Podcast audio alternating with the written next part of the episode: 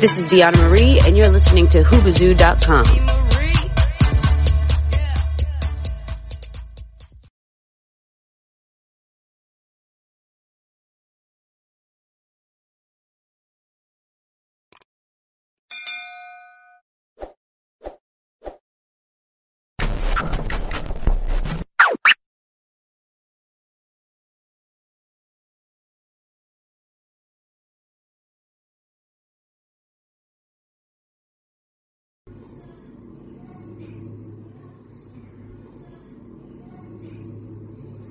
All I wanna do is fly away, holding on.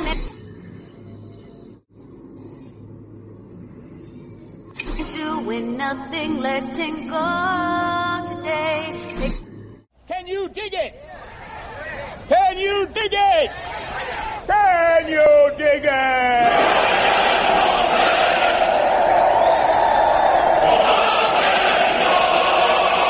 This is blasphemy. This is madness. This is The Booth!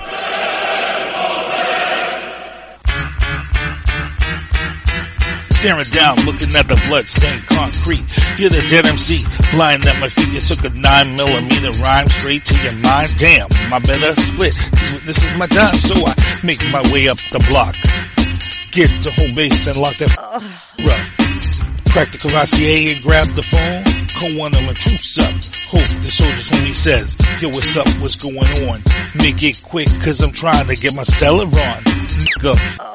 Your girl, I'm in the... These lyrical assassins tried to pull a hit, and then boom, came a noise from the other room. It was the boys in blue with the SWAT crew. They got us locked up for lyrical murder. It's one of them charges that you never heard of. It's The Booth. The Booth. The Booth. The Booth. Yeah, it's The Booth. The Booth. The Booth. The Booth. Yeah, we're killing all your podcasts like the HIV virus. You want to battle this, kids? Huh, don't even try this. Back the up, think again, count to 10. You want to grab that mic just to get done in? It's The Booth. The Booth. The Booth. The Booth. Yeah, it's The Booth. The Booth. The Booth. The Booth. Yeah, it's The Booth.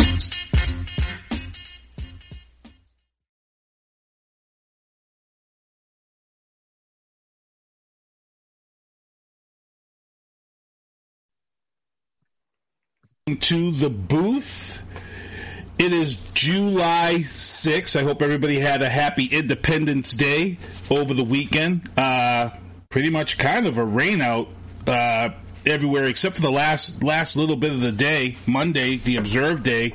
Luckily we had that and was able to kind of, you know, get that back and going for us. But hey, we got a big show tonight, and as you guys can see, my two guests are already here. My sponsor's already down in the bottom corner.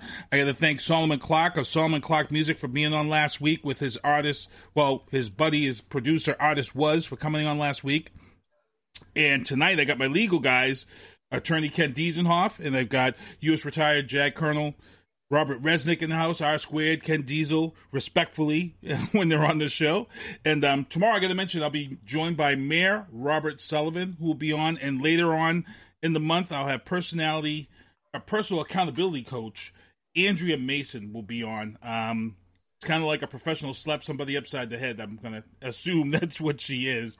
But we got a lot of stuff to talk about. I got to get my sponsors out here, Michael Douglas Barretto, mdb electronics. If you have a controller that's broken, need it fixed, send it out 24 hours, back in the house, ready to go. rebelrom.com, that's my cousin's clothing site. You want to make sure you check her out. And also Tactical Target Systems, that's the guy who sends me out my zombie targets that you see. I've been going to the range, spending some time there. Went out and shot the other day and last week, shooting the rifle, 40 cal.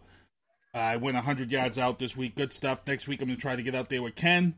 Hopefully, we can get R-Squared up here and maybe do some stuff when he comes up here. Veana Marie's music, all platforms, streaming. Make sure you check her out. And let's get right into this. As you see, my guys are on here. The big announcement that I wanted to make tonight is that my guys will be on here once a month. The first Tuesday of every month will be Ken Diesel, R-Squared. These guys will be coming on. What we'll do is we'll take a month's worth of pertinent topics that we think should be talked about and break them down. So it's kind of a different format. It's more of a news booth, legal booth type of thing, and maybe a little bit of Biden bombshells. But as far as entertainment, sports, that stuff will be held off for a different show, or like tomorrow's show with the mayor. But we got a lot of stuff. I got to get right into the news booth. And this is something that happened here in Massachusetts over the weekend. And R Squared is the guy. This is the guy that's been talking about this for the last 2, maybe 3 years on this show whenever we talk about militias and things of that sort. And I've always condemned militias. And to be honest, I don't care what race they are or what, you know, creed or whatever. I think all militias who don't respect government or see government as something, or don't see law, I think they're all wrong. I think they're all bad. I think they're all to be considered terrorist organizations. This group here, the Rise of the Moors is the name of the group. 11 men. One of those was a minor who was released to his parents, were charged with 8 counts of unlawful possession of firearms, use of body armor. They had body cams. This is in commission of a crime. Possession of high-capacity magazine, improper storage of firearm and vehicle, and conspiracy to commit a crime held, and they were all held on $100,000 bail after a 9-hour standoff with Massachusetts State Police this weekend. In a short story, Massachusetts State Police officer pulled up as they were refilling gas on a car that must have ran out of gas. Guys were holding long rifles. They had sidearms. They were dressed in paramilitary uniforms. When the officer asked them what they were up to and what they were doing, several members refused to provide any type of proof of identification. Then they went on this whole rant about it's their right and this type of stuff. And it went on for about 5 hours. And then what happened was when he called for backup, these guys broke off into the woods and took up perimeters and started streaming on YouTube this whole interaction. There was some contradictions there. They're claiming that they're not anti-government and this and that. Some groups are saying that they are. I don't know. But I'm going to let R Squid speak on this because you've talked about this. You've talked about these groups. And like I said, it doesn't matter what color they are. These groups are wrong. Yeah, first of all, I agree with your characterization. No doubt about that. When you talk about these groups generally, you know, as far as this group goes, it did make the national news. I mean, I don't know that we in the rest of the country got all the same information that you have from the local news coverage there in Massachusetts. But, for example, I saw conflicting news reports, one that they were sort of a sovereign citizen type movement. In other words, they do not recognize the legitimacy or authority of the United States government, and another report that said that was not the case. So I'm not sure, but it almost doesn't matter, right? I mean, you're talking about degrees of criminality, and so who cares at that point? This is where we're at right now. This is the critical time in our history that we have been talking about. And those of you that listen to the show regularly and are familiar with, you know, the topics when Ken and I come on and join Sinister One, you know that I don't engage in hyperbole and I don't overstate things. I really don't. I like to take a calmer approach.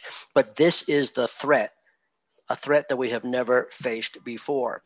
And, you know, people can differ on how exactly you want to define a militia group, but it is safe to say, and I have spent my lifetime going back to the early 1980s looking at these groups. This is something I've been interested in going a long way back. And so I'll challenge anybody's knowledge to stack up with mine on this. But I have never found any such militia group, however they want to define themselves, to be within the constraints of the law. They are not protected by the First Amendment because they take themselves outside of the First Amendment. They could be protected, but they're not because of their actions, not their words. And so the bottom line is every one of these groups stands for something that is an exact violation of the Bill of Rights, in violation of our democracy, in violation of our democratic or governmental institutions, in violation of our national security, in violation of our freedom. I can go on. I won't. And so I defy anybody to give me an example of any such group that doesn't meet that criteria. That said, what do we do about it? Well, the reason that these groups have flourished is twofold. Number one is they have been very, very clever about hiding themselves. Now, what does that tell you if somebody has to hide? It means they know they are engaging in criminality. You don't hide if you're doing nothing wrong. These groups hide. And this group in particular even demonstrated that, right? Because they got caught on the side of the road. They weren't planning to be there, and state trooper rolls up on them. It was 3 in the morning too. Yeah, yeah, and the way that they were dressed and with their firepower and everything else, they were, the fact that they went and hid in the woods and drew up defensive firing positions, that they were up to no good at that time and by their actions. And so, it may not be something that can absolutely be proven in a court of law, and that's not my point right now. My point right now is to make sure that every American understands that this is the biggest threat we've ever faced. We easily could stare down the Soviet Union and the Chinese and any other enemy we faced if they dared to invade our shores and threaten our way of life. We would win those wars. They would be ugly, but we would win those wars. We have ignored this war.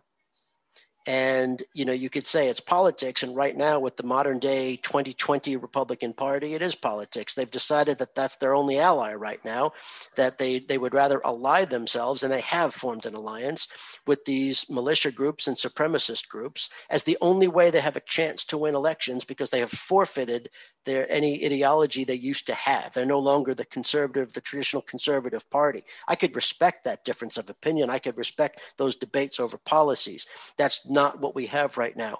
We have a threat to democracy. We have a threat to the Constitution. We have a threat to the freedom and equality of the American people. And if people thought that we had a way to go before, wait till you see what happens if these people gain power.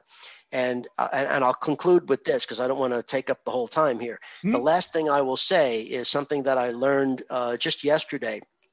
There are over 700 Republican candidates thus far, there will be more, who have filed their papers to run for either the House of Representatives or the Senate. So over 700 people running for approximately 465 or so positions. So they'll have to win some primaries.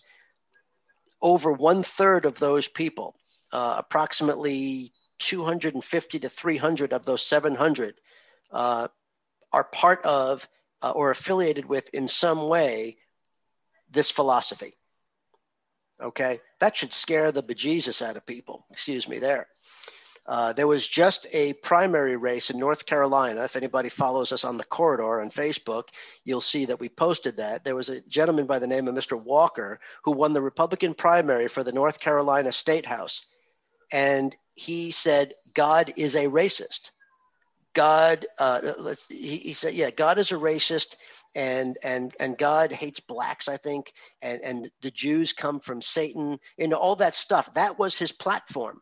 And he won the Republican primary for his race down in North Carolina. Now, don't say, oh, that's crazy, North Carolina. North Carolina is not that crazy. They have their moments. This is a state that's considered a swing state these days. And it isn't. So when I saw that, I said, you know what? There must have been, 10, 12 candidates in there, and somebody won with 12% of the vote, and some kook gets 12% because everybody else splits the sane person vote. No, he got 65% of the primary vote. 65%. I can't think of any, I know a lot of Republicans. I can't think of 65% of any group of Republicans that I know, I'm sure Ken will disagree, but of people that I know that would vote for a kook like this. I mean, they're not, granted the congressional Republicans have lost their minds, but there are a lot of, some good Republicans out there. I hope you're listening tonight and you take this to heart and you do something about it. But, the bottom line is this guy won 65% of the Republican primary vote. That is astonishing.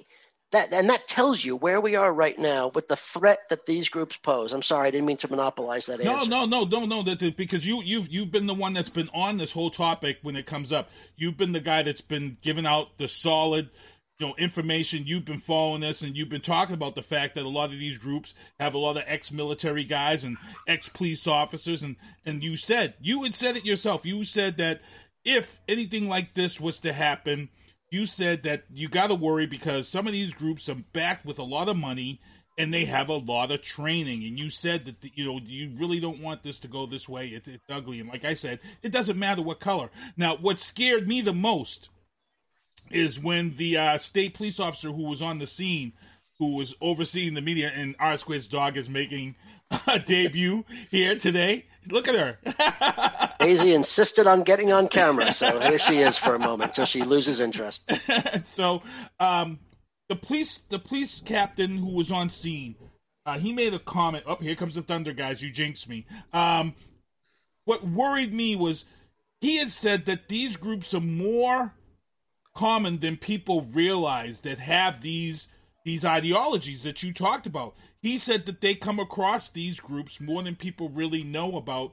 Usually it doesn't end up like this. So that let me believe, like, wow, this is R Squared was dead on, and which is why. Now, Ken, I'm going to talk to you on this one.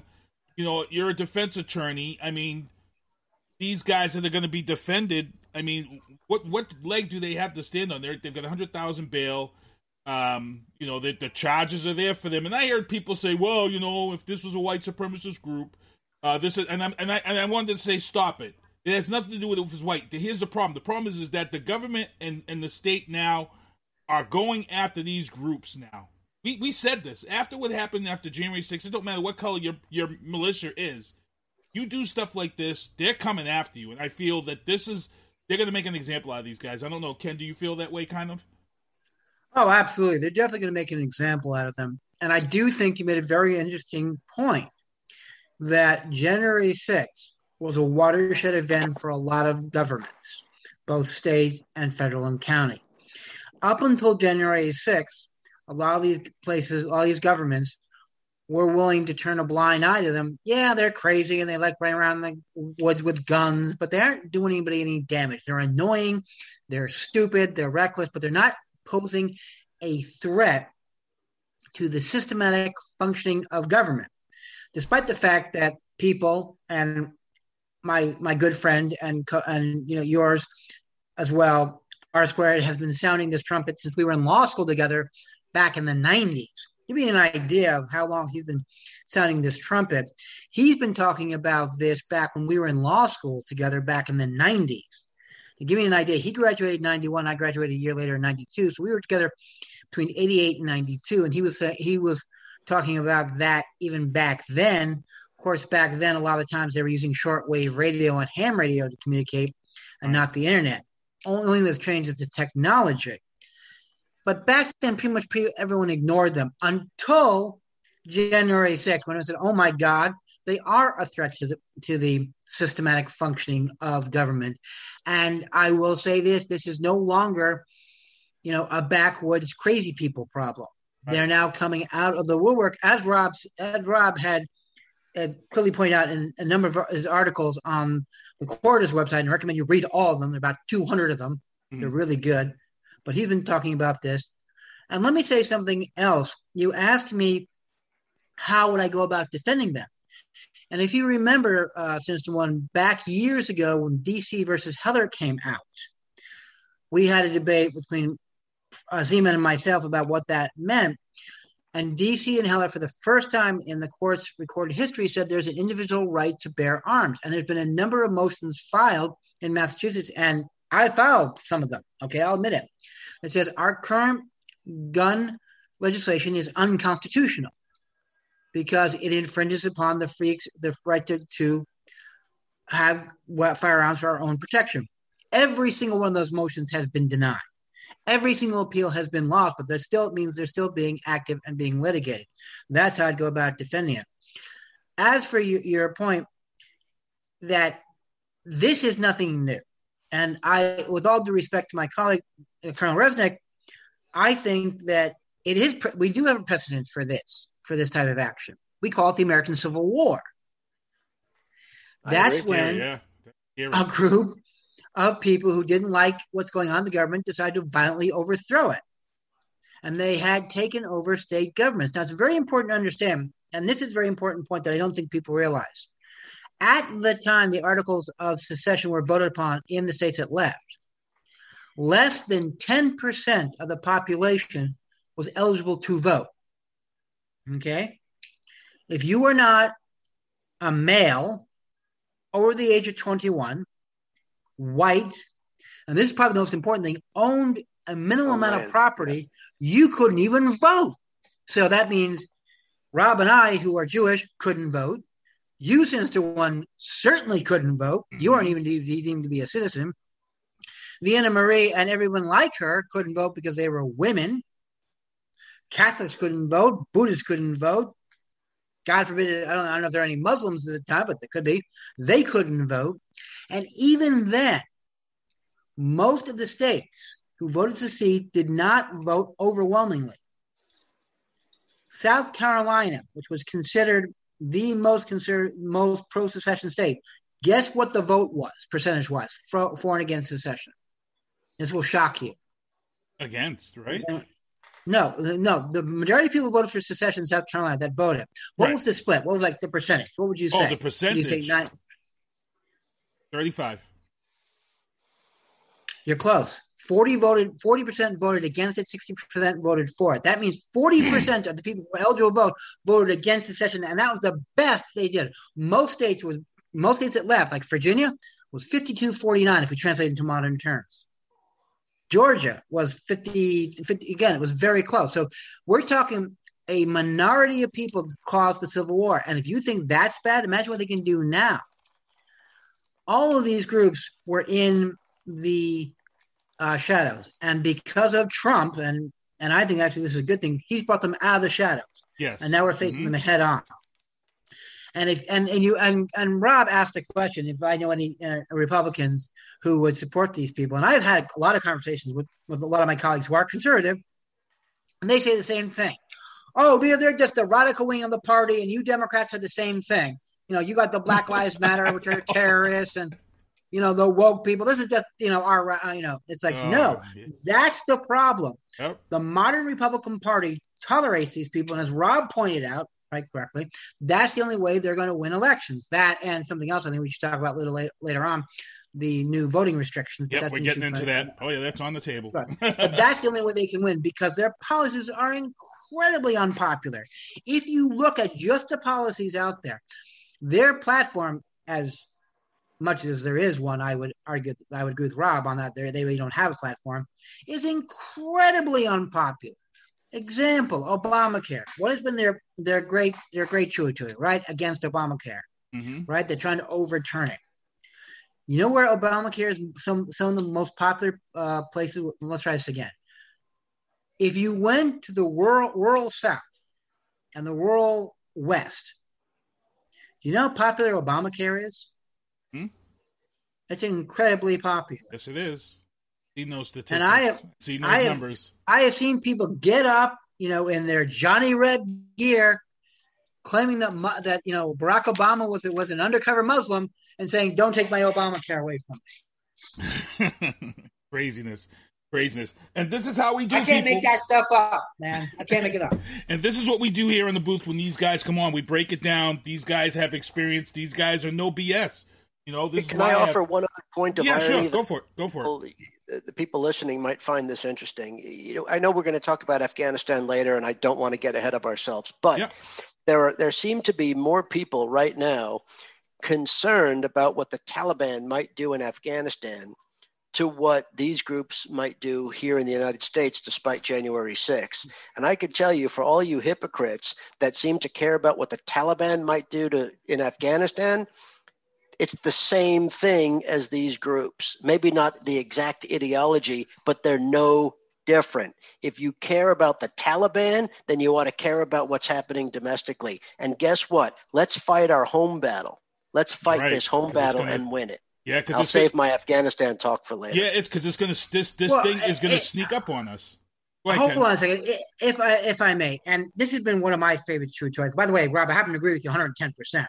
And I raise this point all the time. I said, you know, how can you, on one hand, criticize the Taliban, which I think people should criticize, at the same point, not criticize these right-wing Christian militia groups? And every time I hear the same thing, you know, they oftentimes tell me, oh, there's no difference. And I ask them, okay, there's a difference. And what's the difference? Well, we're a Christian nation.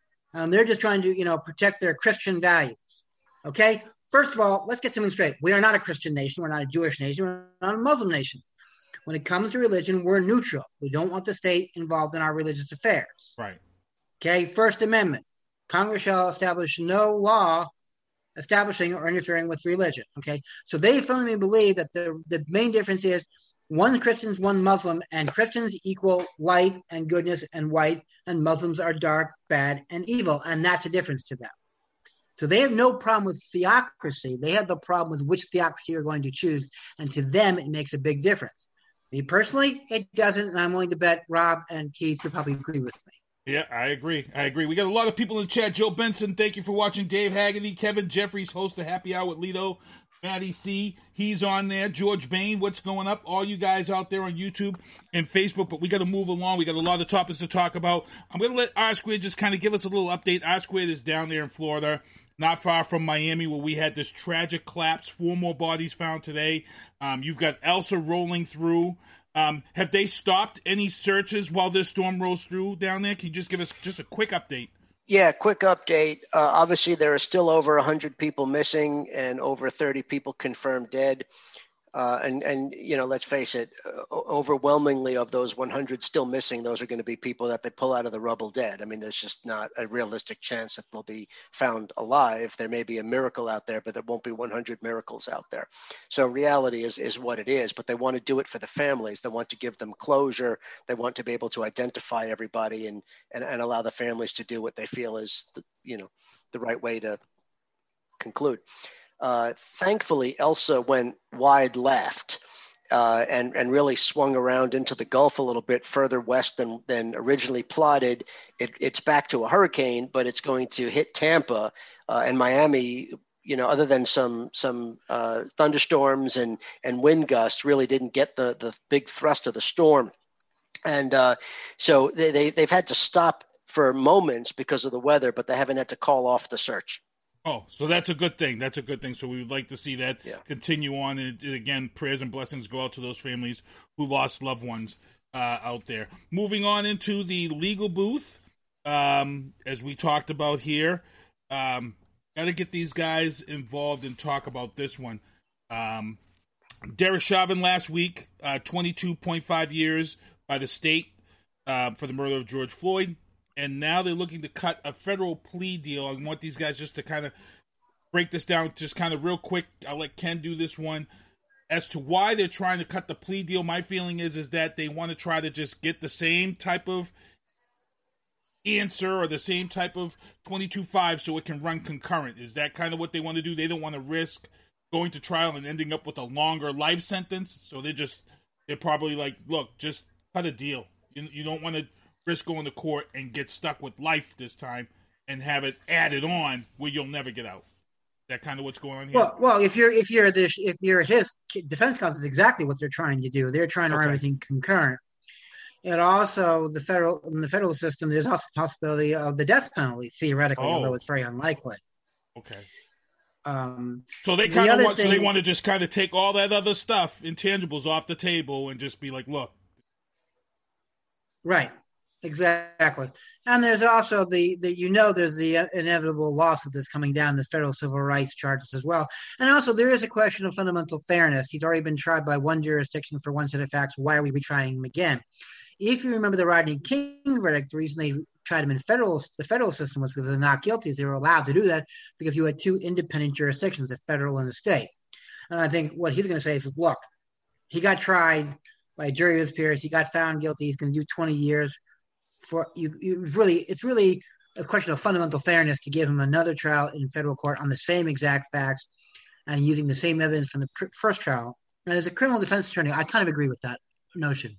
Okay. Yeah, the state got their their pound of flesh. Yeah, they sure did. Yeah. It's clearly that this guy's not going anyplace. He's not going to make parole, at least for a little while. We've got other fish to fry. And going back to our previous comment, we should spend our resources on getting those militias off the street and concentrate on using our resources that way. Anything you want to add to that, R Square, before we move on? I agree with everything Ken said. It's, you know, when the federal government steps in with their own criminal case, it's usually because the state either lost the case because, you know, a jury acquits or the prosecution doesn't file charges or whatever. The federal government rarely comes in with a case after a successful state case because it's really a matter of fundamental fairness. The fact is Chauvin was convicted of the most serious offense with which he was charged. He was sentenced accordingly. I know some of the families were outraged. They wanted a much greater sentence. I thought the judge outlined his sentencing philosophy and gave a formula and really explained the sentence in ways that people should say, you know what, agree or disagree. He laid it out. He did his job. The jury did their job. Everybody did their job. It was a great conviction. You know, whether or not, you know, nothing else really matters in that particular thing. He was successfully prosecuted and successfully sentenced, and now it's time for people, you know, to move on. Let's not that you forget about this case. This was a very important case, but there's no need for the federal government to do, you know, additional charges and everything on the very same facts. As Ken said, we don't normally do that. It's considered unfair because he's already serving that time. So if they want to make their charges now, because that's the new approach of DOJ, because of politics and all that, that's fine. They should plea it out. You know, I don't care if Chauvin never sees daylight again for the rest of his life for what he did. But as you know, under a strictly legal analysis, I just don't think that the federal government needs to do a whole separate murder case. Right. Cool. That's exactly what I wanted to talk about. Moving on real quick. We're going to just. We all know this one. I'm going to let Rob do this one. Cosby technicality, real quick in a nutshell. What happened? Yeah, look, this is very, very simple. It has nothing to do with Bill Cosby. It has nothing to do with the allegations. It has nothing to do with the facts. It has nothing to do with the charges. The prosecution made a deal with him in the original set of charges that they said that they would drop the charges and not prosecute him if he would cooperate in the civil case. As a result of that, he waived his Fifth Amendment rights against self-incrimination and made incriminating statements in the civil case. Therefore, that's a binding agreement. Now, whether or not that should have happened, none of that matters now. That's all decades ago. That's how it was done. And, nothing that the Supreme Court of Pennsylvania said, you know, vindicates Bill Cosby or anything like that. But the law, they correctly decided the law that he relied to his detriment on the deal. He waived his Fifth Amendment rights, and then they used those statements against him. That's what the court said. I understand that there are people out there, including one of the special prosecutors on the case, that says that's not true or what have you. Okay, I got it. But the Supreme Court, the record that was presented through the trial court, the appellate court, and the Supreme Court of the state of Pennsylvania all found that this is what happened. So I understand that the prosecution may have a different theory of the case. I spent more time in the prosecution myself. I understand their frustration about what happened. They couldn't undo what was done decades before, but the Supreme Court has spoken, and as a matter of law, they were correct. I have no idea whether everything was done properly at the time, but that's not the issue. And counsel, defense attorney, Ken, real quick. Absolutely. Everything Rob says is absolutely correct. If I can just add one quick story here in Massachusetts. Once the prosecution says something, they are bound by it, both legally and under the rules of professional responsibility, under the special rules that apply to prosecutors. If I can make a quick digress to case of mine, I had a case out in Worcester County where this exact same issue occurred. There was an agreement. The prosecutor went on record verbally, nothing in writing, that said he was not going to use a particular piece of evidence at trial. For whatever reason, signals got crossed, and the prosecutor actually handling the case used that evidence, saying, and used excusing, look, I never agreed to it. It's nothing in writing. The judge agreed with him. We appealed it. I was the appellate attorney, and the DA's office, instead of challenging my brief, said, yep, we screwed up. We should never have done it. That's the settled law. You can't do it. And the appeals court agreed with me. So this is nothing new, people. Once a prosecutor says something good, better, and different, they are stuck with it. Should they have done it? No, I don't think they should have, but that's not the issue. That wasn't the freaking issue. The issue is the DA says something, they're stuck with a deal, good, bad, or indifferent. Good stuff. I wanted you guys to just break that down and touch on that real quickly. Moving on in the legal booth, as you guys know, there's a humongous behind the scenes that not many people are following it, but I am because I've been a big guy following this. The opiate lawsuit is going on out of the state of New York. Huge. This is a huge, historic lawsuit. We've been talking about this on the show. Already a lot of big pharma is settling out of court. And here's the irony of it. Johnson & Johnson just came out. They settled over the weekend, $236 million. They're going to pay out to this opiate lawsuit for their wrongdoing. But guess what? Johnson & Johnson's going to make all that money back on the vaccinations that they created. So describe the irony in that. CVS has also now settled. CVS has now settled for an undisclosed amount. They've saved their asses, so to say. The other three big companies that are still involved in this opiate lawsuit is Walgreens, Rite Aid, which is pretty much closing up everywhere you look. They're all closing up, so I wouldn't be surprised if they claim bankruptcy, and Walgreens. So Walmart, Walgreens, and Rite Aid are the other three that were named in this humongous opiate lawsuit. This is historic. The amount of money that's going to be paid out at the end of the day. And here's the funny thing. Walmart was involved with this whole vaccination thing. If you guys remember, Donald Trump was up there. The head of Walmart was up there, and I was like, what the hell is he on stage for? Going to recoup that money that he's going to probably have to pay out in this opiate lawsuit. Anybody want to chime in on this? Well, I'll do it real quick. With all due respect to this one, I think they're getting way cheap. You know, this was a clearly a drug that is worse than heroin being pushed legally. And this had been, if this name had been not been OxyContin but heroin, people would be going to jail. And I think that needs to happen. Some people need to go to jail, and their assets need to be taken under an asset seizure like they do with all of my clients. Well, they're settling. These big corps are settling. The one thing that I would add is it's so hard to talk about this collectively because you have a whole range of levels of criminal culpability or civil liability under these different organizations that are on the defense side of this lawsuit. Obviously, we have millions and millions of Americans who, you know, became addicted because they had a prescription and became addicted because they were on a prescription. They didn't do anything wrong. You have Americans who became addicted because they abused prescriptions or whatever. There's a lot of different reasons why this started. But on the defense side, you know, you certainly have big pharma that to some extent may have, you know, engaged in inappropriate marketing.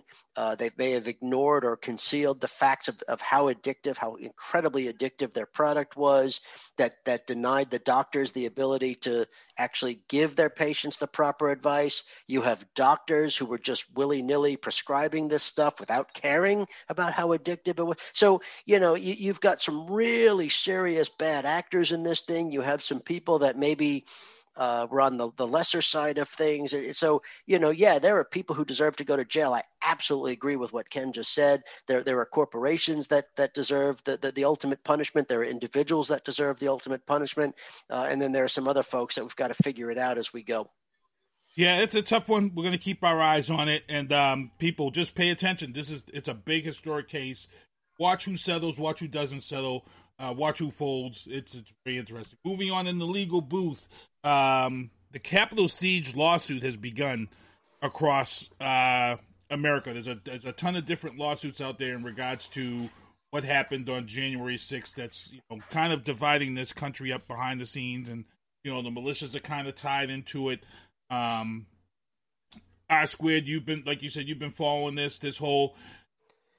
What upset me the most, there was a judge who was overseeing this Capitol siege lawsuit, and he was pissed because a couple of the Republicans had got up there and said that January 6th wasn't as bad as people thought. And I think for any Republican to get up there in this lawsuit, downplay what happened January 6th should just I would say they should lose their seat, but it looks like from some of the scary things like you just talked about in North Carolina, no, some of these people are building steam. So I'm going to let you start and let Ken give his thoughts on this Capitol lawsuit that's going on. It's ugly.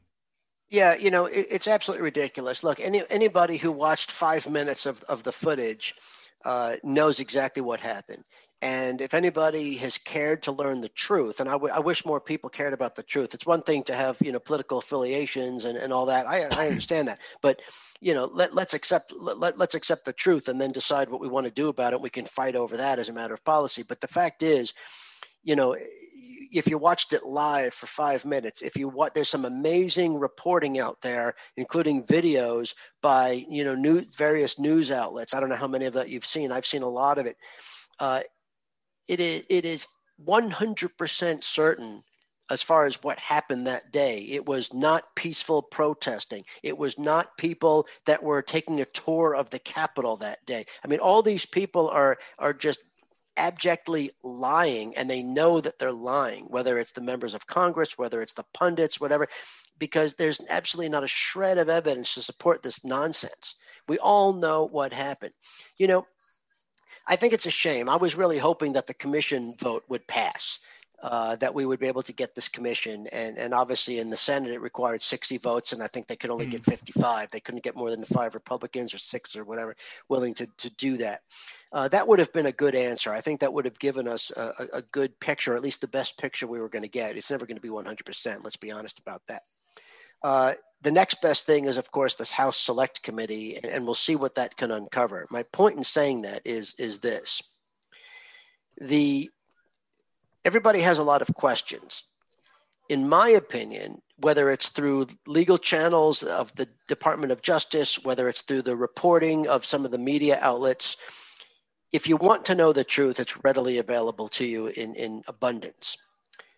But there are still some important questions. And this is controversial, what I'm going to say, so I led up to it.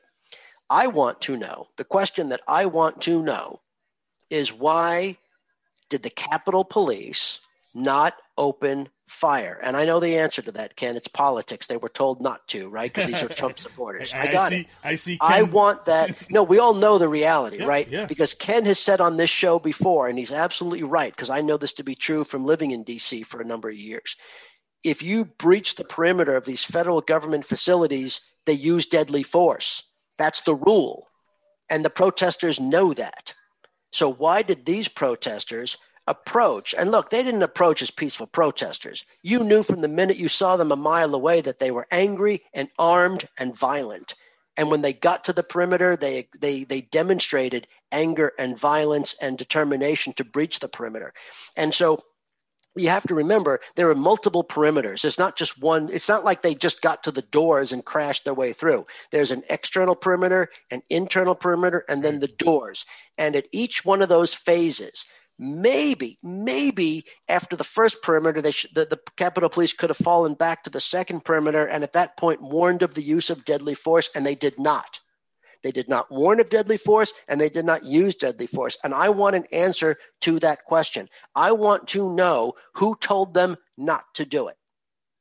That's what I want to know. And I think I know the answer to the question, and I think it was politics. And I think some of the Pentagon generals that spoke about this, about not wanting the National Guard to be – remember that the Pentagon got in trouble because Trump used the National Guard to protect them, the national monuments months earlier from the Black Lives Matter protest. The Black Lives Matter protest never threatened the monuments, but it was this big show of force by the National Guard. The military got in trouble for that. And I don't know if they should have gotten in trouble. If nobody attacked the monuments, so what? Then they didn't interfere with the protests. But the point is, they said, we are not going to get in trouble again, right? So they didn't want to be deployed. They didn't want to go and help. Okay, that's fine. But what was it about this group? And I think we know the answer to it, but I want the commission to investigate this. I want witnesses to testify about it. I want to hear it under oath. I want to see it in the written report. I want somebody to tell me why they didn't shoot every one of these blank, blank criminals. Every one of those people was a criminal. Every one of them committed a serious felony. They injured over 140 law enforcement officers. And they didn't do it by accident. They did it by stabbing them with flagpoles. They did it by spraying them with bear spray. They did it by stomping them. They did it in the most horrific and violent and intentional way. Now, we'll see what happens in the trials. They did a couple of the easy cases first, so let's see what happens when they get to some of the bigger cases. I understand this is going to take a while to get all these hundreds and hundreds of cases through the system. I'm not challenging what DOJ is doing. I think they're on the right track. But from the investigation standpoint, from what the select committee in the House is going to do, because that's all we've got now, I want that answer in writing. Ken, I see you chomping at the bit. Okay. First of all, I agree with 95% of what Rob said. However, there are a couple of things that I think he was being kind. Yes. And he's a gentleman. He's an officer and a gentleman.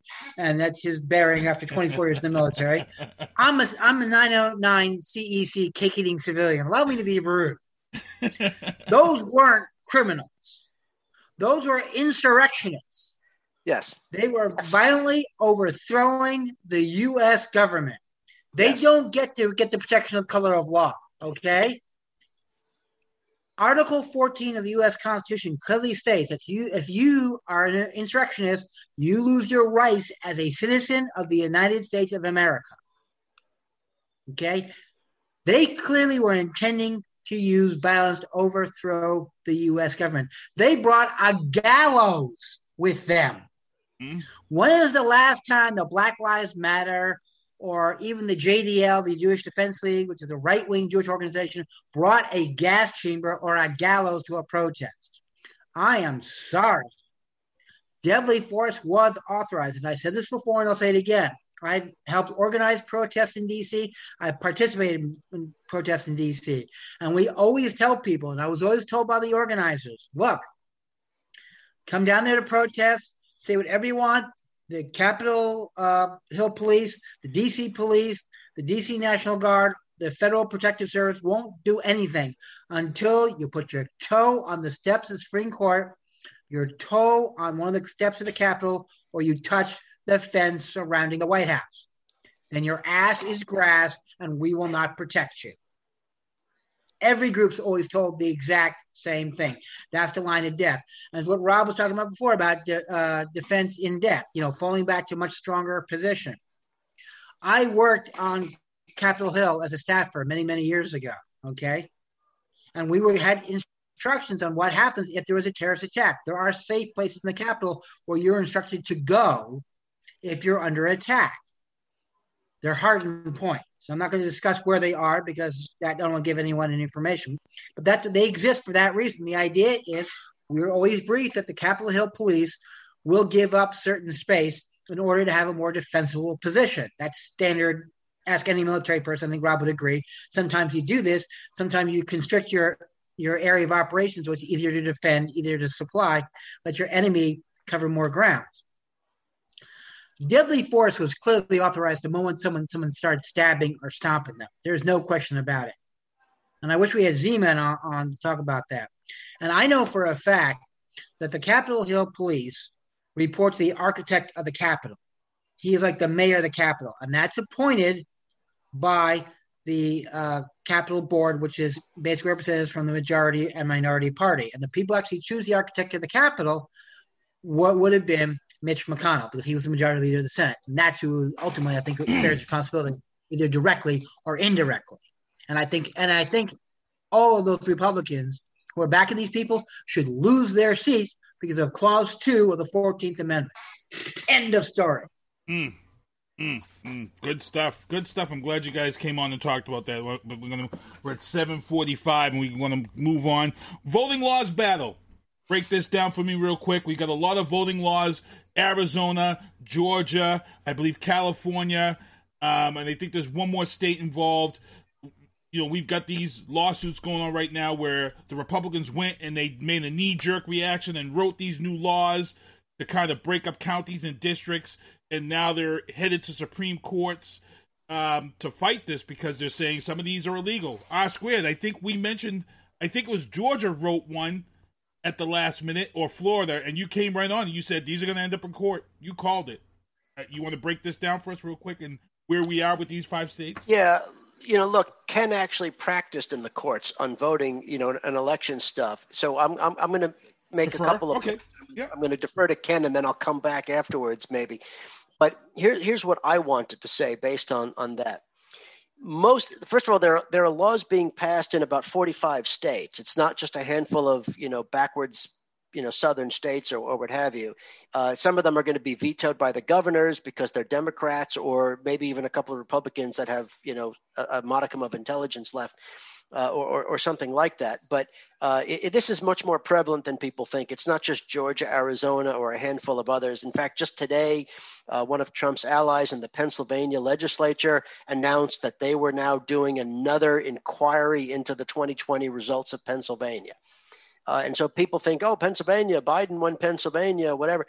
Pennsylvania is a majority Republican legislature. The Democrats can't stop these things from happening as far as the legislature conducting these bogus hearings and enacting laws. Only the Democratic governor can veto them. So this Republican ally of Trump and the legislature has the ability to conduct this sham hearing that they're going to have now to challenge the validity of Pennsylvania in 2020. But here's the thing. Let me just boil it down, right? So I looked. Now, Florida, for example. Florida obviously was the embarrassment of the nation in 2000 with the hanging chads and all the problems with the Palm Beach County ballot. I vote in Palm Beach. I voted on that ballot. I know firsthand exactly how screwed up it was. And ever since then, Florida has been the model for the nation for almost 20 years after that in how to do elections. And in 2020, Florida was a model for the nation. We have extensive early voting. We have vote by mail for everybody who wants it. And they count the ballots in advance, which is what Pennsylvania's Republican legislature refused to do to create the chaos that allowed Trump to make the bogus claims that he did. Same with other jurisdictions. The bottom line was everything was near perfect in Florida, yet Florida passed these crazy laws, and Governor DeSantis, one of the dumbest governors in the United States. He is. He really is. I'm sorry. If you live here, you see the stupidest things coming out of his mouth on a daily basis. But nevertheless, and signed them into law. Well, what was the problem in Florida? Florida voted for Trump. Florida voted Republican. We've been voting for Republicans here for every statewide office for 25 years. Democrats have been shut out for 25 years, with the exception of Bill Nelson, the senator who Rick Scott defeated a couple of years ago. What are Republicans fixing? But nevertheless, they did this. So here's the thing, right? Let me make my point. In most of these states, if you look at some of the major provisions of these laws, on the surface, they could pass legal test because it looks like they're neutral. It looks like they're just trying to maintain the integrity of elections. We all know that they have more nefarious purposes behind what they're doing. But if you read the text of the laws, and I'm sure Ken has read some of these, I've read a lot of them. If you read just the text itself, they almost don't look so bad, right? And so most of these provisions could get through the courts because we all know they're trying to suppress the black vote or communities of color or lower socioeconomic communities, all the communities that tend to vote Democratic. They're making it harder for them to vote. And they've done it in ways that don't necessarily – you have to really, take a look behind – read behind the lines, so to speak, to identify that. And so a lot of these legal tests challenges may not necessarily pass, may not necessarily be successful. Here is what the problem is. Because what they've done in all of the things that people are focused on about, oh my God, you can't give out water to people waiting in line. You can't vote by mail more than a week before. All these things, we can get past those. People who are motivated to vote will stand in line. They will cast their ballot in a drop box. They will do the things. Here is the thing. Here is the existential threat that is going to pass. This is going to make things happen in Georgia and Arizona and all these places that we don't realize. What they have done is they have made it. Remember, let me back up. Remember the Secretary of State in Georgia, Mr. Raffensperger. Right. Mm-hmm. He stood up to this crap. That's right. He was the Secretary of State.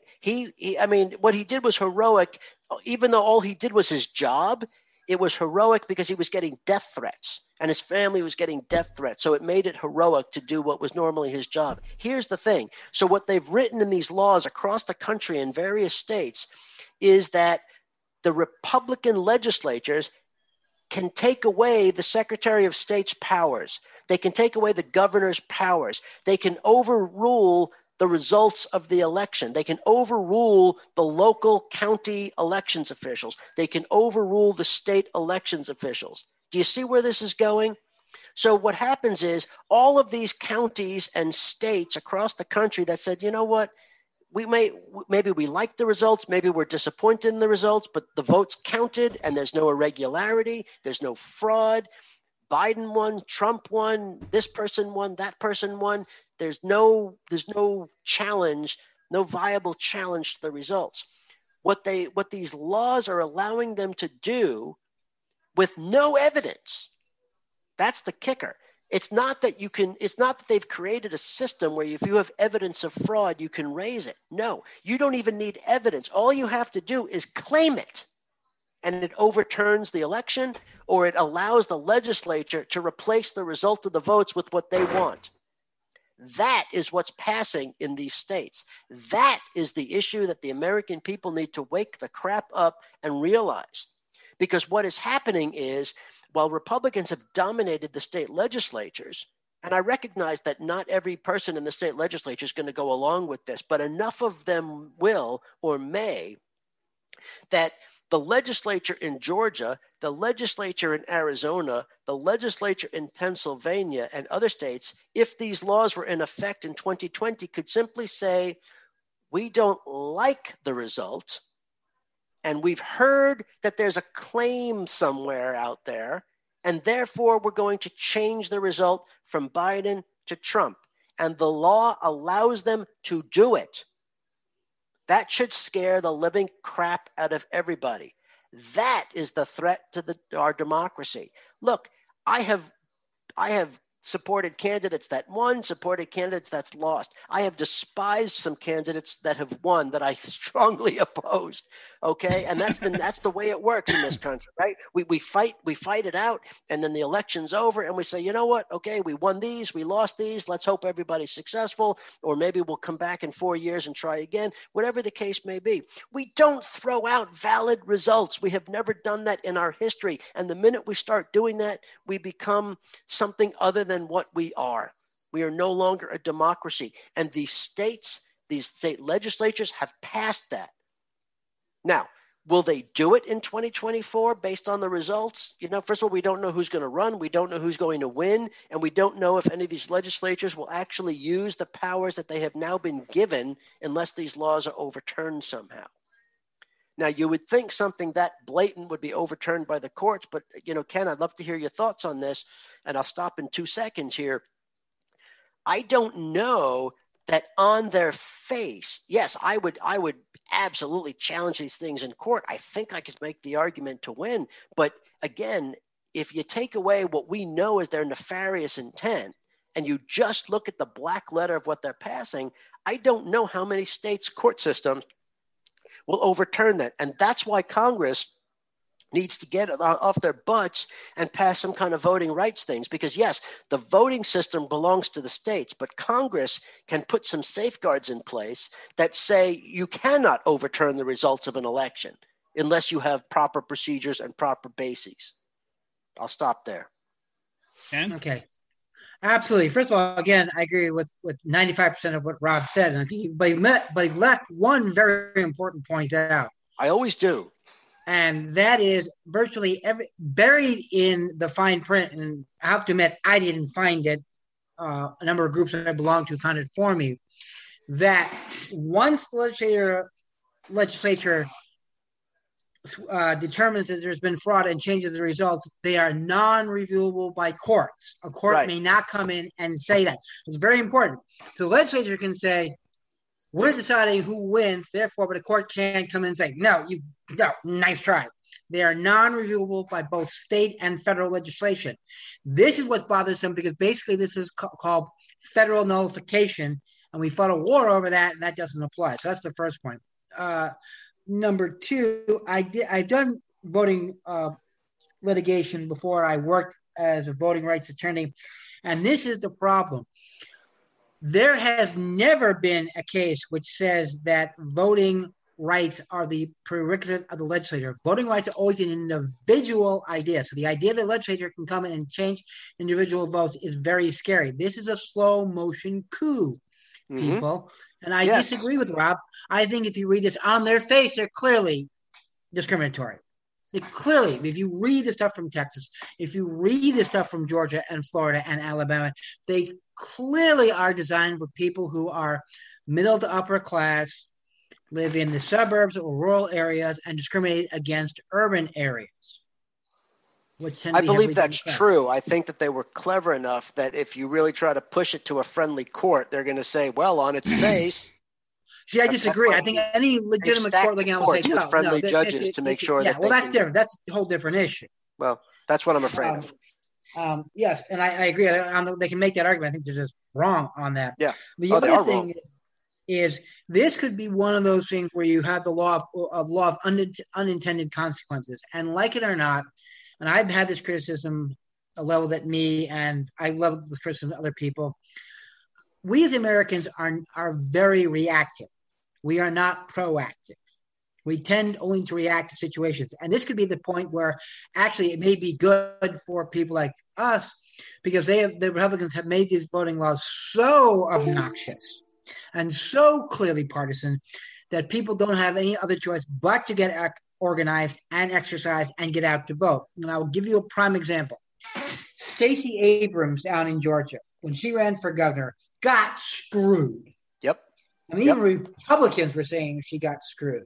And everyone said, and I'm talking about people on the left, my colleagues, your colleagues all said she's through. She lost the gubernatorial election. She's yesterday's news. She's become a pundit for MSNBC, and that's it. What did she do? She said, screw you all. I'm going to go in there and organize the people of Georgia and deliver 2 Democratic Senate seats, which she did. I think this is what these things are going to do. They're going to force people to get organized. And I think that there could be another voting rights bill either in this term or next term coming through. I don't think we'll get through this Congress only because the margins are too thin. But I think this is one of those things that could force people, especially the younger people getting organized, to say this could be our issue. And people got to remember, voting rights as we understand them is a relatively new concept. Prior to 1964, we had things like the poll tax and literacy tests and stuff like that. So this idea of individual voting rights is a relatively new thing. We tend to think that it's been there forever because we all grew up with them, but that's a relatively new thing. And I think this could be a rallying cry to get people to get off their duffs and off social media and actually go out and actually vote. But I do agree that Florida really, after the 2000 debacle, and I remember I was making, like everybody else, I was making, Florida dick jokes and everything else like that. But Florida got their head out of their ass and really set the standard of how to run a proper election. And I knew that when I did my voter protection training, we looked at Florida statutes that were written after 2000 and say, see, this is how you're supposed to do it. And even Massachusetts modeled some of their voter modernization laws on that. So that is my one ray of hope that this will come. But other than that, if I could comment, I agree with everything you said as usual. And just 2 points. First of all, you're talking about what could happen with the next Congress, because this Congress may or may not be able to pass voting rights and other important legislation. Keep in mind that what these laws have done is going to make it much harder for Democrats to win or either win new seats or maintain their seats because of the voter suppression issue. So what Republicans are doing is making sure that they either get the majority of the House, which is, it's only like 5 or 6 seats to switch it over. And the Senate is 50-50. They don't, either side doesn't need much here, to see. So all it takes is a couple of successful voter suppression issues in a couple of districts, and there you go. It switches sides. So I don't know what's going to happen in the next Congress. More importantly, what I wanted to say was that let's say, if people don't understand why this is so important, I'll give you an example that would resonate with Republicans since they're the ones doing this. You could talk about shenanigans by both parties. The Democrats have never done anything like this. They've done stuff. Everybody's done stuff. We know that. They've never done this. Okay. And here's the thing. Let's say the rules that are being passed by these state legislatures are okay. and they, let's say they've been around for decades. 1984, Reagan embarrassed the crap out of Walter Mondale, who was a decent human being, by the way. Maybe he was too liberal. Who knows why? Reagan won 49 out of 50 states. It was an embarrassment. Walter Mondale was humiliated, and Reagan went on to a second term. Doesn't matter why. That's the fact.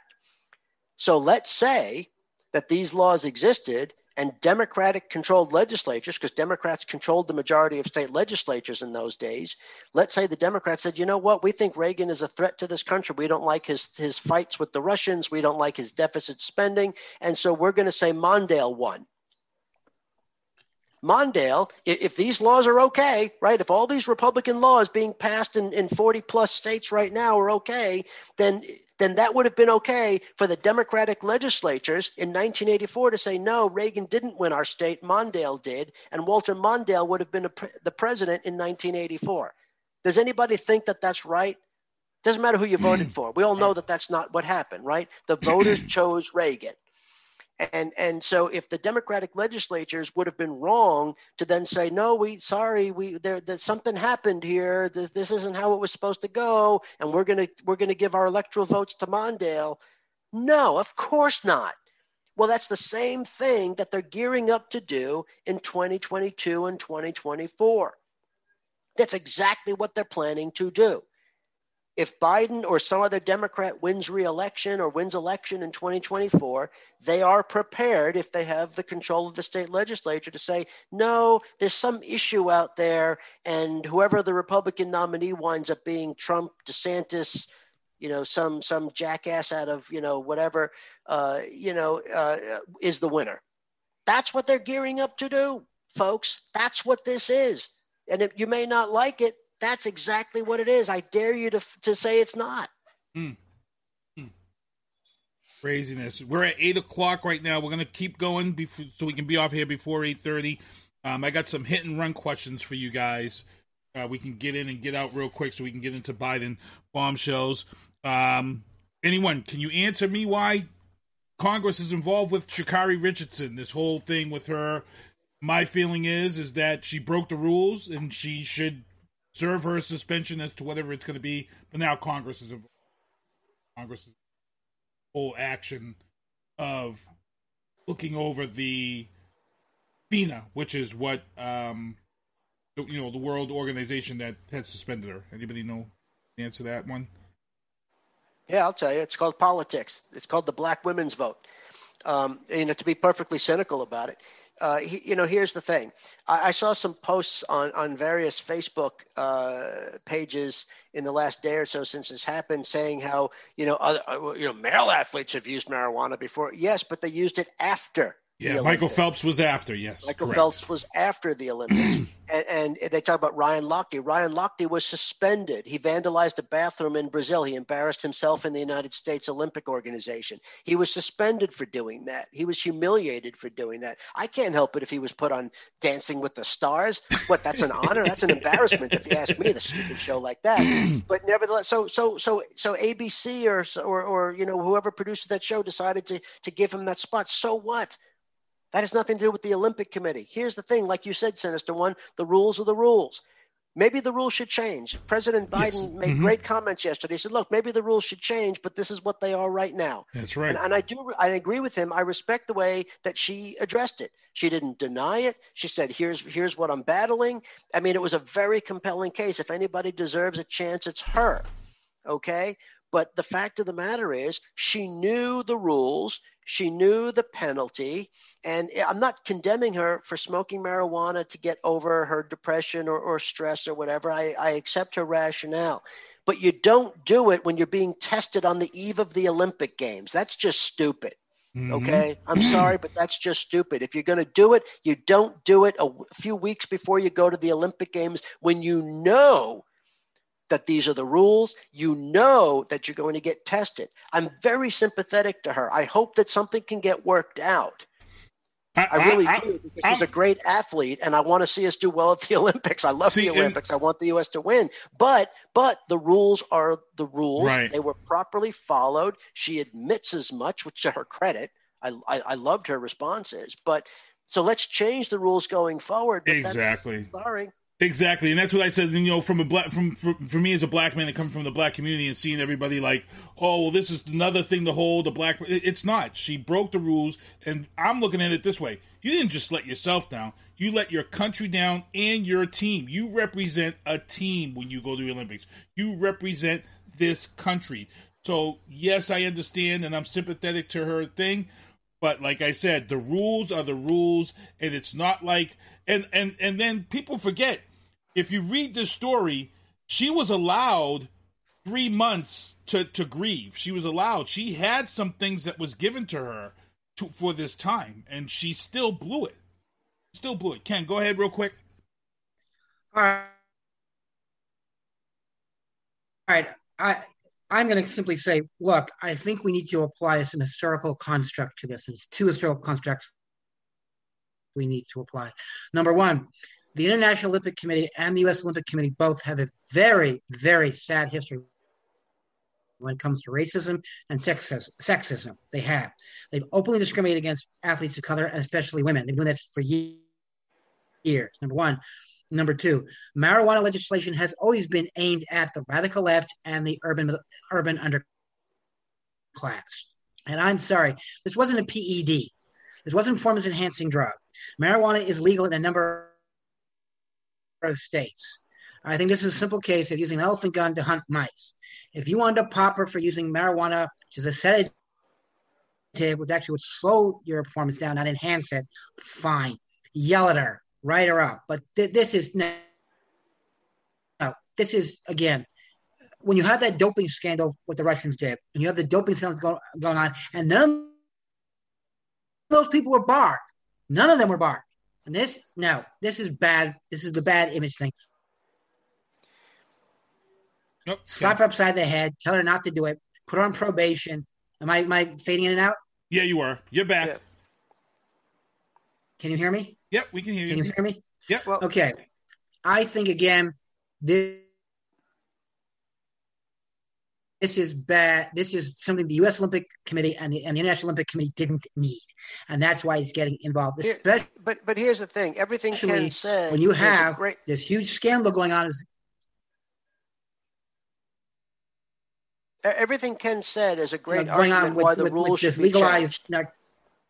The rules should be changed, right? Yes. I mean, we've had this debate over legalization for medical purposes, for recreational purposes. We've made that argument, but the bottom line is, you know, all that's valid except for the fact that she knew the rules. She was weeks away from the Olympics, and so this is not about sexism or racism. This is about you tested positive on the eve of the Olympic Games, knowing the rules. And so I agree that the rules should be changed because you're right. It's not a PED. That's the important distinction. And so she's not banned for life. She's not suspended for a year. She was only suspended for a month, which is consistent with the rules. I don't like it that it happened, but it's fair. Yeah, it is. So we're going to move on. Going to fly right through here. See, I disagree. Okay. Why is it fair that you – if I take a narcotic that's prescribed by a doctor to help me with my stress – that and I test positive in the system, that's perfectly acceptable. No, not if it's banned by the Olympic Committee. Medication, right. Yeah. And I test positive, that's enough. No, if the Olympic Committee tells you what's allowed and what's not allowed, and they may need to change that list, but that's what you know. And so, you know, everybody has a good reason why they do that. My doctor prescribed it. I was going through depression. I was going through this or that, and that's fine. But, you know, we all battle things in life, and it doesn't mean that we can change the rules. If I was going through, you know, a tough time at some point in my career, maybe it would have been great to smoke marijuana. You know what would have happened? The Army would have said, here's your ass, you know, don't let the door hit your ass on the way out. You lose your pension, you lose everything, no matter how long you served, because you don't use drugs when you're in the military. Well, she knew that she wasn't supposed to smoke marijuana, and she knew she was being tested. It's no different. Correct. All right. We're going to move on. We're going to fly through here real quick. Rudy Giuliani is not getting payment from Trump. Trump says he didn't win his crazy cases that he hired him to put out there. And, oh, Ken, where'd you go? He'll come back in. He had to resign because he was freezing. Oh, okay. All right. Let me just put this back up here. Let me go in here then when he comes back. So, yeah, make sure you get him back in. Yeah, we'll get him back in. He can just rejoin. Will Rudy flip? that, you know, the relationship's broken down. They're coming after Rudy right now. He's been suspended. He's, you know, the feds are on him right now. Will he flip on Trump, do you think? Real quick. No. Wow, really? You don't think he's going to flip on him, huh? You think he's going to take, you think he's going to sit on that sword? I think if he flips on Trump, he winds up admitting to even more wrongdoing. Oh, okay. Because at the end of the day, he could blame Trump for all of it, but he was the attorney, and he's the one that violated the legal and professional standards. Go ahead. Breaking news, Eric Adams has won the New York primary.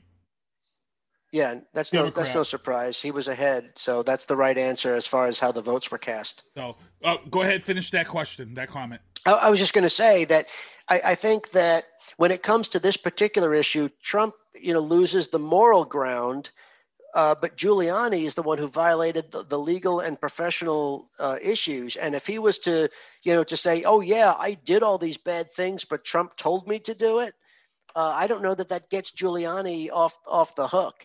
And so, yeah, you know, is it any – I was going to let Ken go first, but he was signing back in to get unfrozen, so I'll defer to Ken in a moment. He probably has a better answer than I do on this. But I would say this, as far as, you know, Trump not paying Giuliani, he doesn't pay anybody. This is what he's done for decades, and anybody in New York City, to include Giuliani, knows that Trump never pays the people he hires. This is – if you wonder why the district attorney and the attorney general and everybody are going after the Trump organization right now, it has nothing to do with politics. It has to do with decades and decades before he ever came down the escalator, before he ever expressed an interest in politics, of screwing the people he hired and then not paying them. And so Giuliani is the 120th victim of this scheme. That's so true. So guess what? That's Giuliani so never expected to get paid. He never expected to get paid. That's true. I'm sorry, Ken. Go ahead. I'm glad you're back in. The question was will Rudy flip? And Osquid seems to think no, he's not, because he's going to have to answer for a lot more feed. So just break it out real quick. Very quickly. Yes, man. I expect really Giuliani to flip any day now. Can you hear me? Yep. Yes. Can you hear me? Yes, we can. Hear me. Okay. Yes, I expect Giuliani to flip because he's a former prosecutor. He knows how the system works. You flip to get a better deal so you can turn on someone else. As for Trump not paying Giuliani, as Rob said, that's his MO for the past 40 years. That's Anyone who does business with this man knows that. And if you don't, you're an idiot. He wrote it in the Out of Deal. I think in the Out of Deal, he even mentioned if he's not happy with work, he doesn't pay. Right. And I'm from Jersey, and I knew contractors who actually refused to work for the Trump organization because of that. Yeah, they knew they weren't going to get paid. Right, that's right. And they refused to work with them. All right. They tell people openly, no, don't work for them. All right, let's move along quickly here. Recent Trump org legal issues, theatrics, guys. I know I'll let R Squid into that one. I feel like it's just theatrics going through the motions. Oh, yeah, look, there's overwhelming evidence. The problem is these are very minor charges. However, there are more charges coming. And so, you know, yeah, okay, they didn't declare taxes on, you know, the car that he was given, the apartment that he was given, and all that. And that is serious. I mean, it amounts to millions of dollars over the 15 years that they have records of this. And if you think that, you know, Trump's defense of I didn't know didn't matter, they had two sets of books, folks. Two sets of books. When you keep two sets of books, it means you know that your one set of books is false. So there's overwhelming evidence of this case. The problem is I want to see far more serious charges because this is not worth much right now. Al Capone had two sets of books. He went to jail for it. He went to jail for tax evasion. He didn't go to jail for murder, for robbery, for all the serious stuff he did. I don't want Trump to go to jail for tax evasion. I want to see accountability for this criminal organization for the things over 40 years that we all know that he did. All right, moving on to the next question real quick. I'm going to give this one to Ken. What case are they really trying to build against Trump? These smaller cases, they're kind of throwing them out the court. I feel like that they're trying to build up and get him on some bigger fish to fry type stuff. Is that what we're kind of seeing here? Yeah. Yes, you are. This is how the legal system works. They go after the little fish first, they get something on them, and they turn them. So I think what people need to be is, this is a slow burn. This is a marathon, not a sprint. This is how you get people. They get people on smaller cases. And I also think it's also what we call beating the bush, because, you know, they're trying to build up some momentum. You can't take someone like Donald Trump out with a single shot. You got to build up to the next stage. And I think this is the primary stage. This is the first round. Stay tuned, boys and girls, because it's about to get real interesting real quick. All right, we got about 10 minutes left. We got to be off before Mattie C's show comes on. Heading into Biden bombshells, Mr. Ryan, the head of the Border Patrol, he's been pulled from his job. He's done. The border scene is crazy down there. It's a game of numbers. Some are now saying that this man was a Trump supporter and he wasn't doing his job effectively. The thing here is that there's 120,000 migrants who are held at the border. For those people who are going on about all these people coming in, they're not coming to this country. Biden raised the cap from 15,000 to 30,000. Only 30,000 people can come into this country legally. The rest are held at the border on the Mexico side or the American side in hotels. So people, please stop with this doom and gloom, scare tactic, BS about all these people coming to this country and take the jobs. And let's be real, they're not taking any jobs that most of these people are going to work anyway. But before we get out of here and close this out, we want to get into this AFG topic. We've got about 5 minutes or so to talk about that. This is Afghanistan. As you guys all know, Biden has ordered the last of the troops to pull out of Afghanistan. It's now caused this huge debate saying this is a bad thing. If I'm not mistaken, didn't one of the Bushes sign an agreement that they were supposed to be there till a certain time? When Obama actually tried to pull them out, they said, no, you can't, because Bush had signed some type of...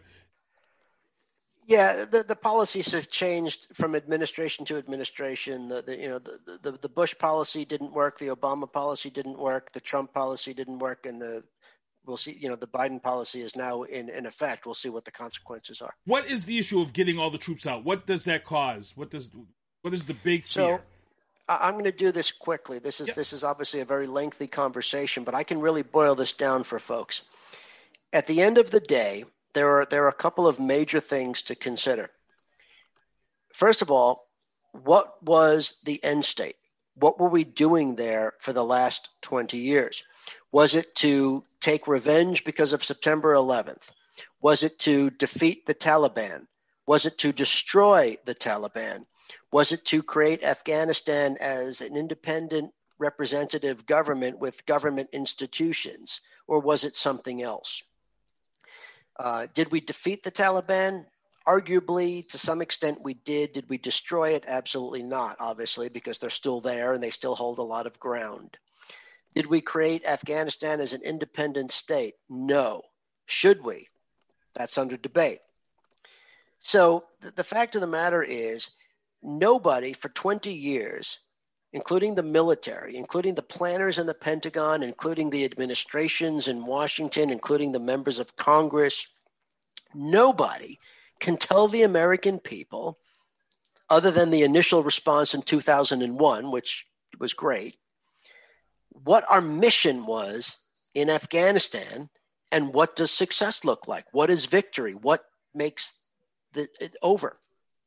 And so when people have been saying, some of these pundits who I normally agree with have been talking about how could we possibly leave right now? The Taliban is going to be able to take over again. The Taliban's going to be able to oppress women and close the schools, and there'll be no more government institutions and all the calamities that are going to happen. And I'm not insensitive to that. Some of that very well may happen. My response is this. First of all, we've been there for 20 years. How many more years does it take to win the first war that it started in 2001? Okay, the terrorist attacks in 9/11 was 2001, and by November, we had military forces in Afghanistan attacking the Taliban, and then those forces went, in greater numbers and pushed the Taliban back. And here's the thing. Do the Afghan people want an independent national government? There is no national consensus on that. Is the country capable of having the type of independent government institutions that we take for granted in the Western world? No. They have shown no interest in that as a national people. They are much more aligned and loyal to the regional tribal alliances, which the way they've existed for hundreds of years. You can't just go in and tell them to abandon that. Those tribal alliances have been their way of life for centuries, and we've done nothing to change that mindset. And so here's the thing. We've been there for 20 years. Do you want to stay there for 20 more years? Do we want to spend $50 more trillion to stay there indefinitely to fulfill this fallacy that Afghanistan could be some independent nation like India or some other, democracy in the area, when that's not, when there's no evidence to suggest that that's what the people want or that the country is able to do? And so, yes, it would have been great long before now to have an independent Afghanistan that could be part of the world community and having viable elections and government institutions. And we don't have to worry about, Muslim extremists killing women who just want an education or whatever. But at what point do you say that we've been here long enough? And so to these pundits and these politicians, the ones that I'm seeing on TV, attacking the Biden decision. Okay, what if it's your kids that have to go to Afghanistan next year to fulfill this mission? What if it's your kids that lose their limbs? What if it's your kids that die? What if it's your kids that come back with all kinds of physical or mental health challenges? It's one thing to do that when we have a war to fight. I proudly wore that uniform. I went to Iraq. I was prepared to go to Afghanistan. And the fact of the matter is every member of the military is a volunteer, and every one of us was proud to wear the uniform and go fight where we needed to fight. But the one thing we would say to our government leaders is, don't waste us. Don't send us to die a needless death. That's the only thing service members ask for. Well, at this point, Afghanistan is a needless death because nobody could tell us what our policy is. Nobody could tell us what victory looks like. One final point, because I don't want to monopolize this. One final point. Right before I retired in 2016. In 2015, I was supposed to go to Afghanistan, and I was willing to do that because my boss, the commanding general where I was assigned, was going to go, and if he goes, I go. Then they downgraded it to a task force led by a lower-ranking officer, so I was no longer going because my boss doesn't go. I stay where my boss goes. And so I was preparing a team from my office to go with this smaller package. Bottom line is this, and I can't talk about it because it's classified, but I can talk about it generally in this regard, okay? They couldn't tell us what the planning was and all of that, but at some point they let us into the secured area, where it's protected. You can have, discussions, and we sat through a 3-hour presentation on what the Afghanistan strategy was going to be for that mission. Let me tell you something. I'm glad it was classified. It was classified to protect the military planners in the Pentagon from the embarrassment for the stupidity of that plan. Okay? It was stupid. It was convoluted. Nobody understood it. You want to know why? Because there was no plan. They didn't want people to be able to understand it because they just wanted to say they had a plan so they could keep going there. All right? And so they went there. Thankfully, the people that went from my organization all came back okay. But the bottom line was I sat there and I listened to the so-called strategy for Afghanistan 2015, and there wasn't one. It was ridiculous. I know because I sat through it. And so at that point, I said, you know what? This is ridiculous. We need to get out now. And from about 2016 forward, I've said either identify a realistic target that we can achieve or pull us the heck out. And they have not yet identified anything we could possibly do to stay there to achieve any semblance of a victory in Afghanistan. We have wasted, especially if the Taliban take over, we have wasted trillions and trillions and trillions of dollars. Do you want to know why the Soviet Union lost the Cold War? It wasn't because they were scared of Ronald Reagan's words. It was because they invaded Afghanistan and went bankrupt. And guess what? We're about to go bankrupt. You know what our national debt is, and do you know how much of our national debt is based on the money we spent going to Afghanistan for 20 years? Do you know how many trillions and trillions of dollars, not to mention the cost of lives and everything else from the brave servicemen and women that have come back? We're about to go bankrupt. We're about to go the way of the Soviet Union. And you know who's winning in Afghanistan? China. They are going there and making deals with the Afghan leaders to harvest their mineral wealth. China's doing that, not us. Are you kidding me? We're gonna continue to send American service members over to Afghanistan to come back, you know, well, hopefully come back at all, but either be killed, wounded, or come back with the scars of war so that China can get Afghanistan's mineral wealth? Give me a break. This is the biggest farce I've ever seen, and the people in the Pentagon who are responsible for it, and I have a lot of respect for a lot of Pentagon leaders. I think General Austin was the right choice for SECTA. I have tremendous respect for him. I have respect for other people in the Pentagon, but the people over 20 years that have been involved in this planning, embarrassment. Look, I ain't saying nothing. I'm leaving it right there because I'm just a civilian. I can't speak on this from a military aspect or political, I think. I'm just leaving it right there with that one. I'm ready to get out of here. Ken, anything you want to add? Or you think that's the way that – that's it. He went diesel. Very quickly.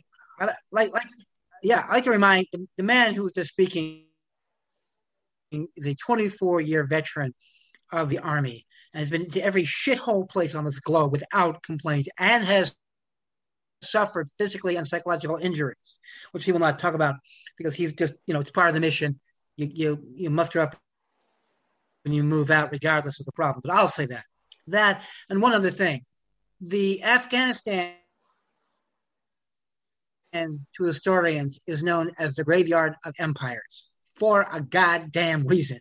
Every major power has gone in there over the past 3 centuries to remake it in their image has failed miserably. And I don't care who it is. The British, the French, the Germans for like 5 seconds.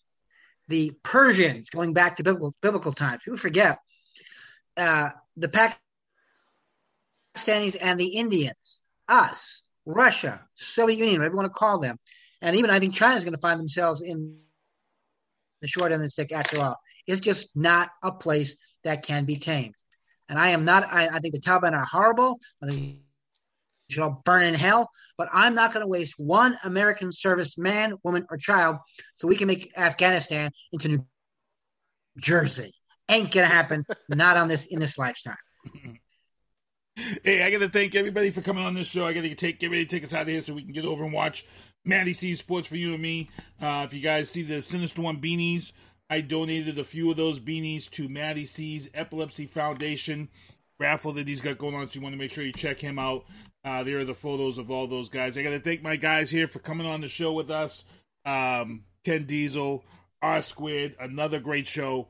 As I said at the beginning of the show, first Tuesday of every month, these guys are going to be on. First Tuesday of every month, so set your dials, set your calendars. Political, legal talk, and the Biden bombshells will be what we talk about tomorrow night. Mayor Robert Sullivan will be on the show. Guys, I want to thank you for coming on this show tonight. I'm going to let you go around the horn and say your goodbyes. R-Squared, I'm going to go with you first. Yeah, real quick. I've said a lot tonight already. Thank everybody for listening. I'm very excited about this monthly program that we're going to do. I'm honored to be part of it, and I look forward to these conversations. Ken Diesel? Having internet issues right now. Again, thank all of our listeners, all 12 of them. I do apologize. My internet is having some problems. It's not Sinister One. I gotta own the problem with my internet. I will fix it by next month. I do promise. So this one was most of the time we bust on Sinister One for technical problems, but no, this was me. Hey, the rest of you guys, you know, be cool, be safe. We'll see you next month. All right, do me a favor, guys. See you here in the month. Oscar Mike Radio. And Mattie C Sports for You and Me, Happy Hour with Lito, Talk Back with Gloria Shea, all under the Sinister One production umbrella. SpongeBob, do me a favor. Take us home. Well, see you next Tuesday. Thank you for listening to The Booth on Hoobazoo and HatcherRadio.com. Please follow the Facebook page and subscribe to the podcast at Apple Podcast, iHeartRadio, and Spotify. The Booth is a Sinister One production hosted by Sinister One. I've got to start hanging out with friends that are a little more intelligent and understand politics and stuff. It's just that I'm up on this level up here, and all my friends are down here. Me, nah. You guys, nah. maybe a little more down in here. Screw you guys, I'm going home.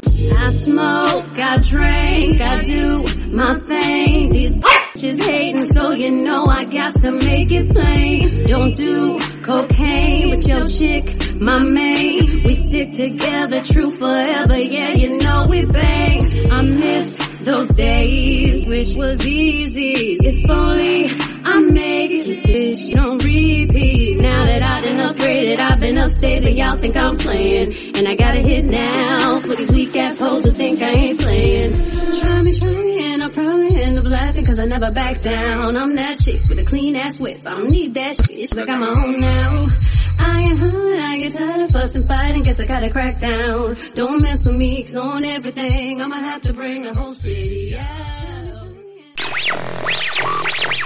WHOOBAVOO, that's Hoobazoo.com.